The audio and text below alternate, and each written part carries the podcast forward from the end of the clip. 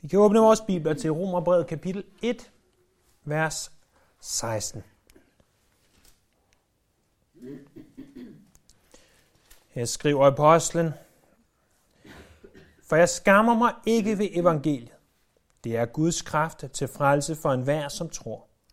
Både for jøde først og for græker. For i det åbenbares Guds retfærdighed af tro til tro. Som der står skrevet, den retfærdige skal leve af tro. Sidste søndag, da vi var samlet om, om de her vers, der påbegyndte vi, hvad mange anser for de mest storslåede vers i hele Bibelen. Øh, I hvert fald er de centrale for Romerbrevet, og ikke mindst også for reformationen. Og det vil sige reformationen under Martin Luther. Og det, som Paulus han skriver, det er, jeg skammer mig ikke ved evangeliet. Og vi begynder at se på otte forskellige grunde til, at han ikke skammer sig over evangeliet. Vi så på de første tre sidste gang. Han skammer sig ikke over evangeliet, fordi at evangeliet er gode nyheder. Der er ingen grund til at skamme sig over gode nyheder. Dårlige nyheder, nyheder, som ikke øh, er behagelige, dem kan vi måske skamme os over. Men gode nyheder, ingen grund til at skamme sig. For det andet, så skammer han sig ikke, fordi at evangeliet er til frelse. Evangeliet kan frelse mennesker. Derfor var der ingen grund til at skamme sig. For det tredje så vi, at det var Guds evangelium. Og det, som er Guds, behøver vi ikke skamme os over. Vi ser så videre på den fjerde grund til, at han ikke behøver at skamme sig. Det er, fordi at evangeliet er kraft. Det er Guds kraft. Romerne, altså kejserne og de romerske borgere og de romerske soldater osv., de var stolte af deres kraft. De var stolte af deres magt, og den magt, som romeriet havde opnået. Men der var en kraft, som var deres kraft overlegen. Nemlig den kraft, som er at finde i evangeliet. Mennesker, de ønsker at forandre sig. Mennesker, de ønsker at være bedre mennesker eller anderledes mennesker. Mennesker, de ønsker at være et andet sted, end de er. Men mennesker, det er blandt os selv, må indse, at vi har ikke kraften i os selv til at blive bedre. Der står i Jeremias kapitel 13, vers 23, hvis Nubion kunne skifte sin hud, og panderen sine pletter, så kunne I også handle godt. Med andre ord, det er umuligt for os til stadighed at handle godt. Og i hele universet, så findes der ingen anden kraft, der kan frelse end evangeliet. Det originale ord, der ligger bag ordet kraft, har I måske hørt før. Det er ordet dynamis. Det er et ord, som i det nye testamente fremkommer 115 gange. Heraf her er de 45 gange ved Paulus' hånd. Vi får ordet blandt andet ordet dynamisk, at være dynamisk deraf. Øh, det betyder noget i retning af noget, som har en stærk drivkraft. Ordet dynamit øh, blev af svenskeren Alfred Nobel, som var ham, der opfandt dynamitten, øh, dannet ud af ordet dynamis. Lad os prøve, prøve at se på, hvad er den her kraft ikke? Evangeliet handler ikke om Guds kraft. Det er Guds kraft. Der står, jeg skammer mig ikke ved evangeliet. Det er Guds kraft.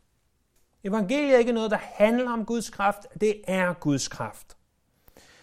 Det handler heller ikke om, hvad vi skal gøre for at blive frelst. Evangeliet fortæller os ikke, hvad vi skal gøre for at blive frelst. Det er kraften til at blive frelst. Det er også vigtigt at bemærke, at det ikke er vores menneskers tro, som giver evangeliet kraft. Evangeliet har kraft uanset, hvad vi mennesker gør eller ej. Evangeliet har masser af kraft. Det er også vigtigt at forstå, at evangeliet er ikke gode råd om, hvordan vi bliver bedre mennesker, eller hvordan vi forsøger at løfte os selv ud af dønnet. Evangeliet er kraft til frelse. Når der i evangeliet er kraft til frelse, hvad mener vi så? Jamen, at når evangeliet prædikes, så arbejder Guds kraft. Og, og måske vigtigst af alt, så er der i evangeliet, med den kraft, det har, den måde, hvorpå Gud frelser os. Så evangeliet er Guds måde at frelse os på, og det er derfor, det har kraft. Og, og det vil være en fejl, hvis vi glemmer at nævne, at Jesus er evangeliet, og evangeliet er Jesus. Han er evangeliets kerne. Evangeliet er den kraft, hvormed at Gud han genføder os, helliger os, bevarer os og herliggør os. Prøv et øjeblik at tænke på David og Goliat. Jeg tænker, at vi alle sammen har hørt historien om David og Goliat før. Den er i hvert fald ganske populær hjemme hos os, til trods for, at Goliat kan virke skræmmende til tider, og det var der en ganske god grund til. For Goliat var, følge Bibelens beretning, omkring 3 meter høj. Jeg ved ikke, om han havde hår mellem tænderne, men sådan forestiller vi os ham i hvert fald. Og for den filistiske hær, der var han deres kraft. Han var den, som var deres beskytter. Han var den, der var symbolet på den styrke, de havde. Og da lille bitte David kom med en lille bitte sten og en lille bitte slynge og slog deres kraft om kul, så flygtede den filistiske herre. Fordi det var en kraft, der kunne fjernes. Det var en kraft, der kunne tages bort. Men den Gud, som vi tilbeder, har en kraft, som vi ikke kan tage bort. Det er evangeliets kraft. Det er en kraft, som der ikke kan gøres noget for at få til at forsvinde. Den er der uanset hvad vi gør. Og hvis evangeliet har kraft, og det står der, det har, at det er Guds kraft til frelse for enhver, som tror.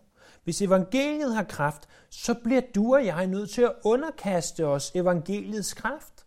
Med andre ord, vi er nødt til at blive frelst, som vi vil kalde det i mere normal daglig kristen tale. Hvis evangeliet har kraft, så skal vi ikke forsøge at finde kraften til at frelse mennesker andre steder.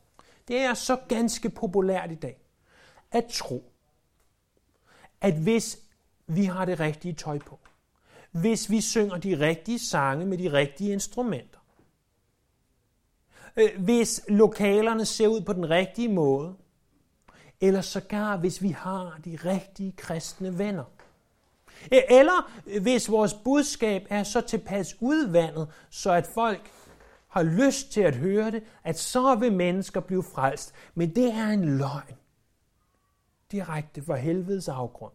For det er ikke det, som Bibelen fortæller os. Bibelen fortæller os klart og tydeligt, at kraften er i evangeliet, ikke i alt det andet. Må vi derfor komme tilbage til, nu siger jeg ikke bare os, men som kirke, at prædike evangeliet, klart og ufortyndet, og intet andet.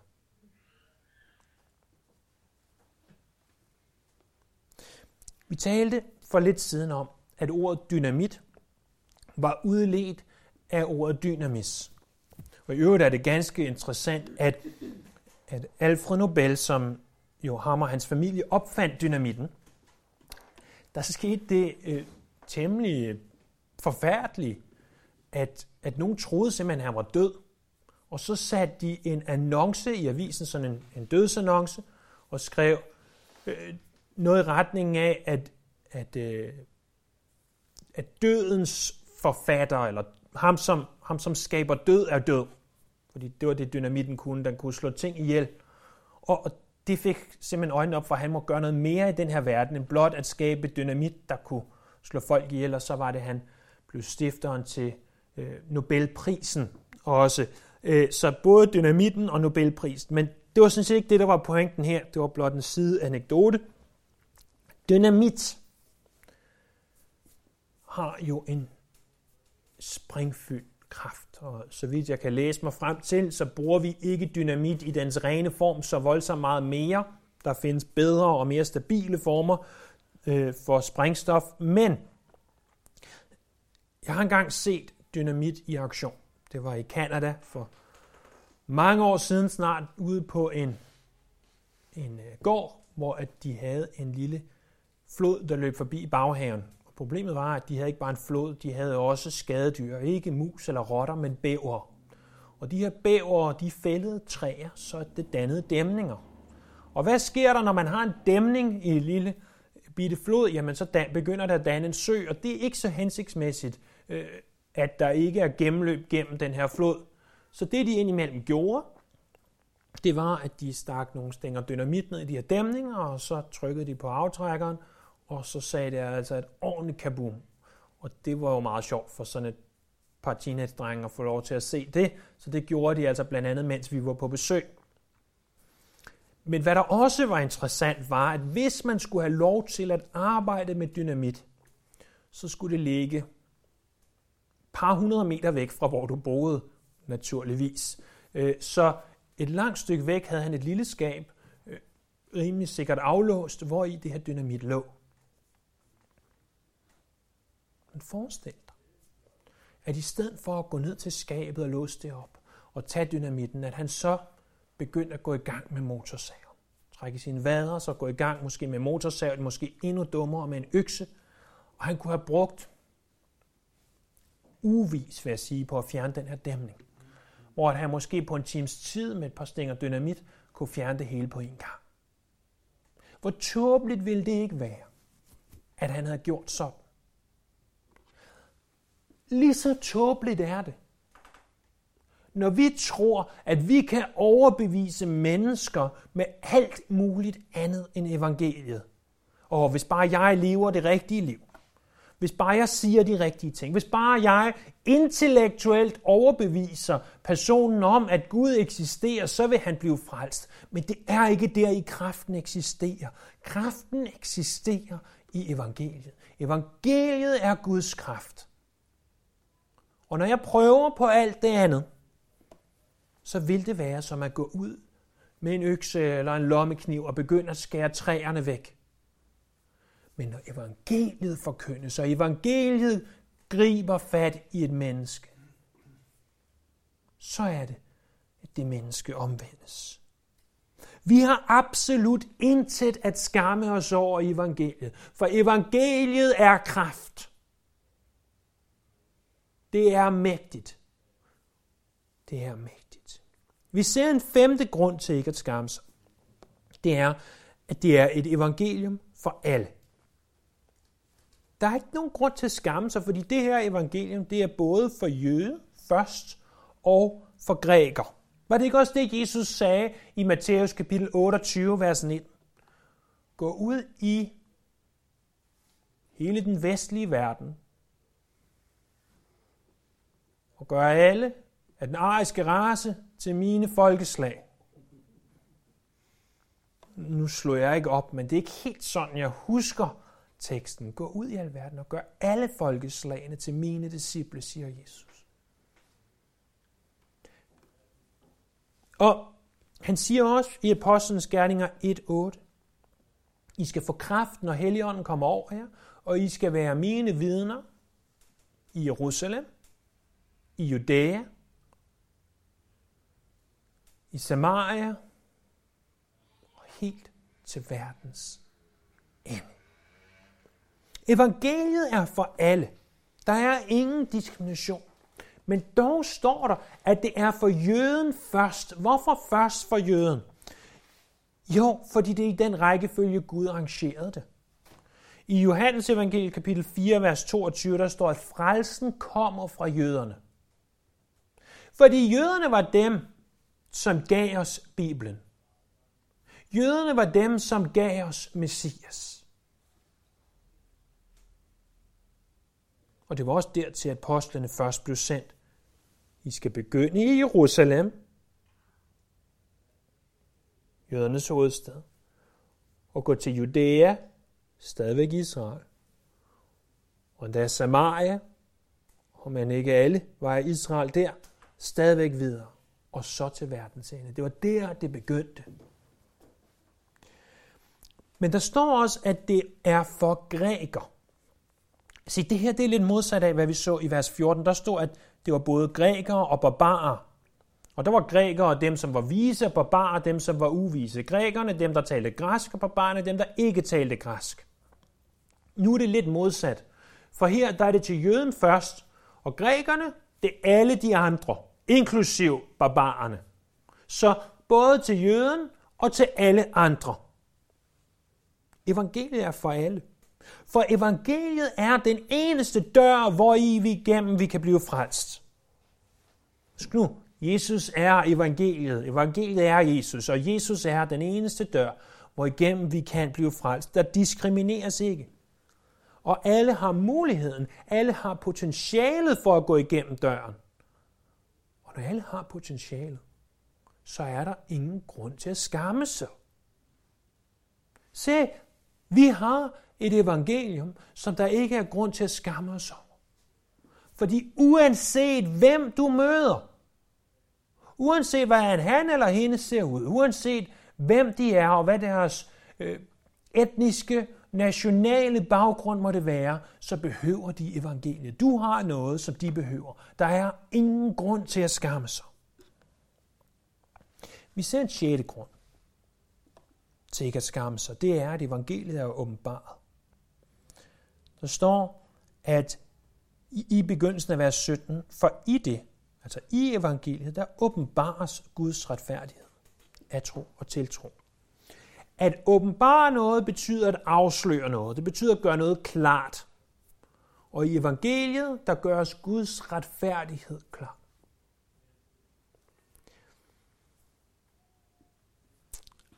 Evangeliet er nødt til at blive åbenbaret for dig. Det kan ikke forstås naturligt.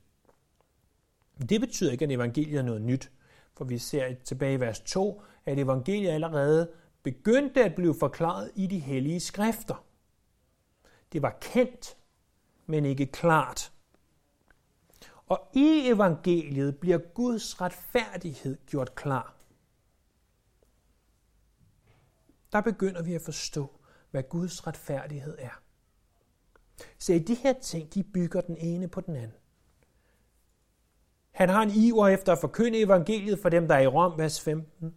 Hvorfor har han det? Fordi han skammer sig ikke. Hvorfor skammer han sig ikke? Det gør han, fordi det er et evangelium, og det er et evangelium, fordi det er Guds, og det er Guds kraft, og det er Guds kraft til frelse, og det er Guds kraft til frelse for enhver, og det er Guds kraft til frelse for enhver, som tror både jøde først og græker.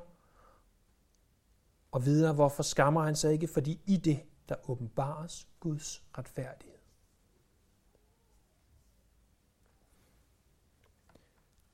Hvis vi ikke forstår, hvad Guds retfærdighed er, og hvis det er uklart for os, så kan det godt være, at vi har en grund til at skamme os. Men når vi begynder at forstå, hvad Romerbrevet kapitel 1, vers 17 betyder, så lover jeg dig, så er der ingen grund til længere at skamme sig. Når det bliver klart for os, og det leder os til den syvende og den sidste grund, vi skal se på i dag, til at vi ikke behøver at skamme os. Den syvende grund til, at vi ikke skal skamme os over evangeliet, eller til at Paulus ikke skammer os over evangeliet, det er, at evangeliet åbenbarer Guds retfærdighed. Det er Guds retfærdighed. Det her med, at evangeliet åbenbarer Guds retfærdighed for os, det er ganske, nøglen, ganske simpelt nøglen til romerbrevet. Vi vil vende tilbage til det her igen og igen og igen og igen. Og uden vi forstår det her, uden vi fatter, hvad det her betyder, og hvad brev, så forstår vi slet ikke, hvad brevet handler om. Og jeg vil faktisk gå så langt til at sige, at før vi begynder at forstå, hvad Guds retfærdighed betyder i det her vers, så forstår vi ikke helt rigtigt det kristne budskab. Hvad vil det egentlig sige at være retfærdig? En ordbogsdefinition er at være retfærdig, det vil sige at leve, som man bør leve, og at man er en oprigtig og lovlydig borger. Så en retfærdig person, det er en, der lever op til lovens krav. De mennesker er retfærdige. Og for at du og jeg kan blive Guds børn, så må vi først og fremmest være retfærdige. Men her står der jo ikke vores retfærdighed, der tales om Guds retfærdighed. Så hvad betyder det? At Guds retfærdighed åbenbares. Guds retfærdighed er ikke den retfærdighed, som han har i sig selv. Er Gud retfærdig? Absolut. Absolut. Men hvis det var Guds retfærdighed, det at Gud han er retfærdig, der blev åbenbaret, så kan jeg love dig en ting. Så vil det her ikke være gode nyheder, så vil det her være de dårligste, mest skræmmende, mest forfærdelige nyheder, som du nogensinde havde hørt. Hvorfor? Fordi Guds retfærdighed er uopnåelig. Du og jeg kommer aldrig, aldrig til at opnå Guds retfærdighed. Det er skrækindjagende, hvis Guds retfærdighed åbenbares, for så ser vi os selv, som vi er, og vi kan ikke gøre noget ved det. Og alligevel så siger Jesus, hvis I vil være retfærdige, så skal I være fuldkommende, skal være perfekte, som min himmelske fader er fuldkommen. Matthæus 5:48. Og så står du og jeg med et enormt, enormt problem. Fordi på den ene side, så siger vi, at være retfærdig betyder, at vi er en god lovlydig borger, der overholder lovens krav, og med det tænker vi naturligvis bibelsk selvfølgelig på Moseloven og på Bibelen i det hele taget.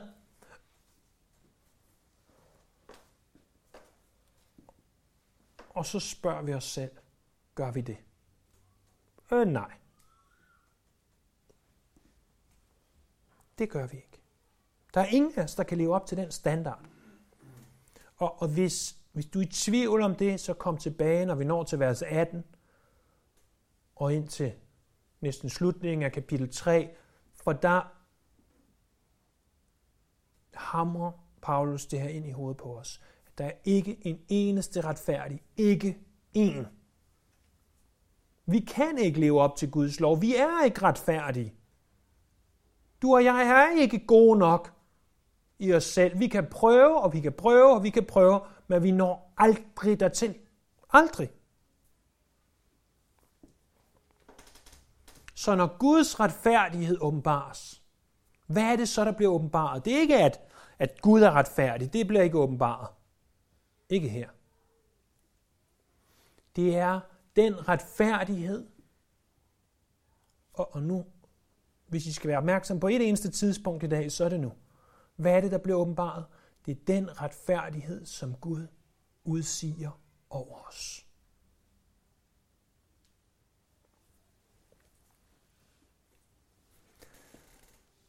Det, som åbenbares, det, som gøres klart igennem evangeliet, det er, at den almægtige Gud, ham der skabte himlen og jorden, ham der skabte dyrene, og solen og månen og stjernerne.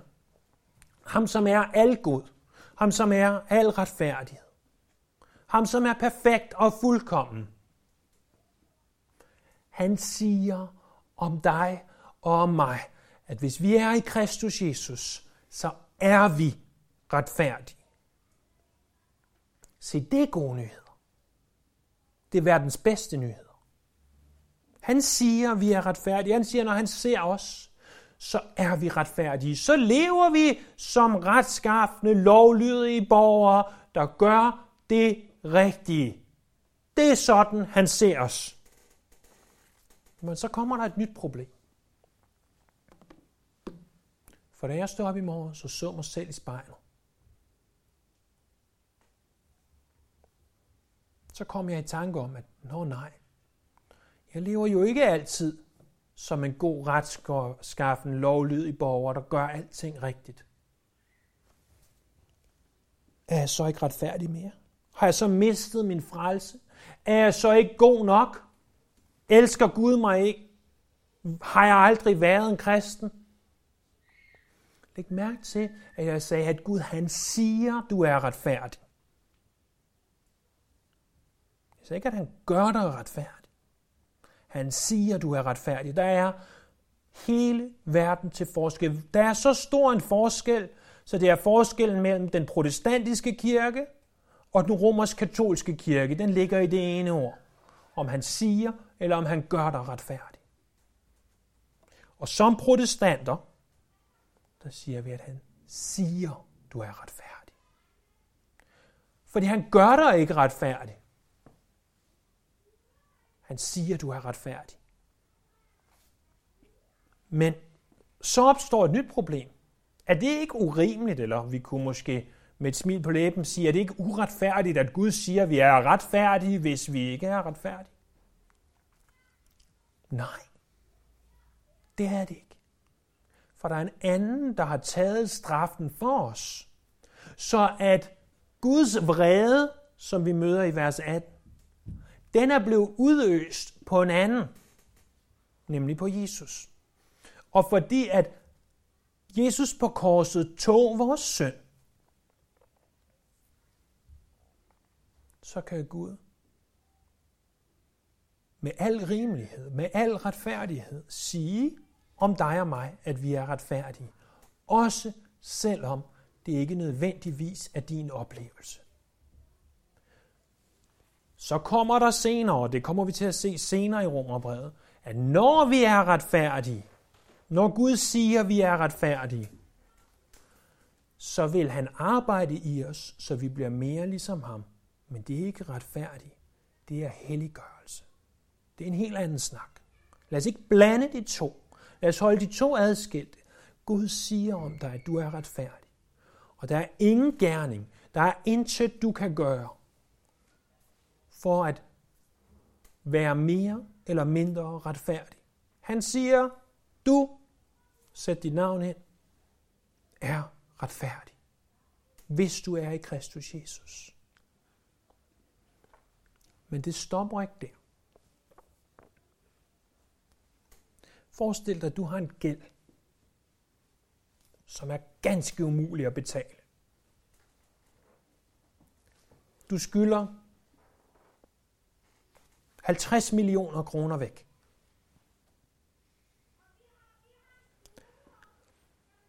Og tilgivelsen, som er den, vi taler om her,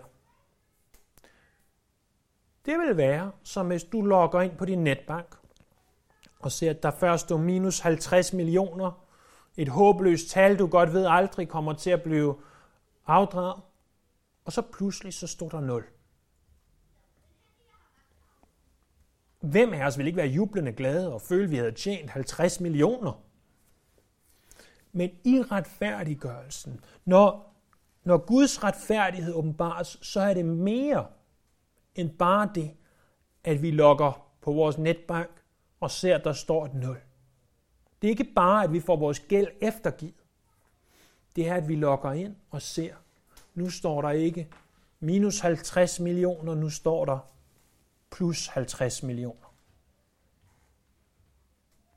Fordi Jesu Kristi retfærdighed, hans fuldkommende og perfekte liv, og det han har gjort, bliver, om du vil, indsat på vores konto på vores retfærdighedskonto. Jeg ved godt, at alle illustrationer er ufuldkommende, og alle illustrationer vil kunne pilles fra hinanden, hvis vi bliver ved længe nok. Men blot for at illustrere, at hans retfærdighed står nu på din konto. Og du vil aldrig kunne opbruge hans retfærdighed. Du vil aldrig kunne køre dankortet nok gange igennem. Du vil aldrig kunne rejse det op. Du vil aldrig kunne investere og købe det op. Hans retfærdighed er uudtømmelig.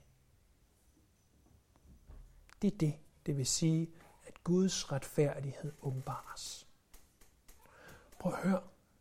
Der er ingen grund til at skamme sig over et evangelium,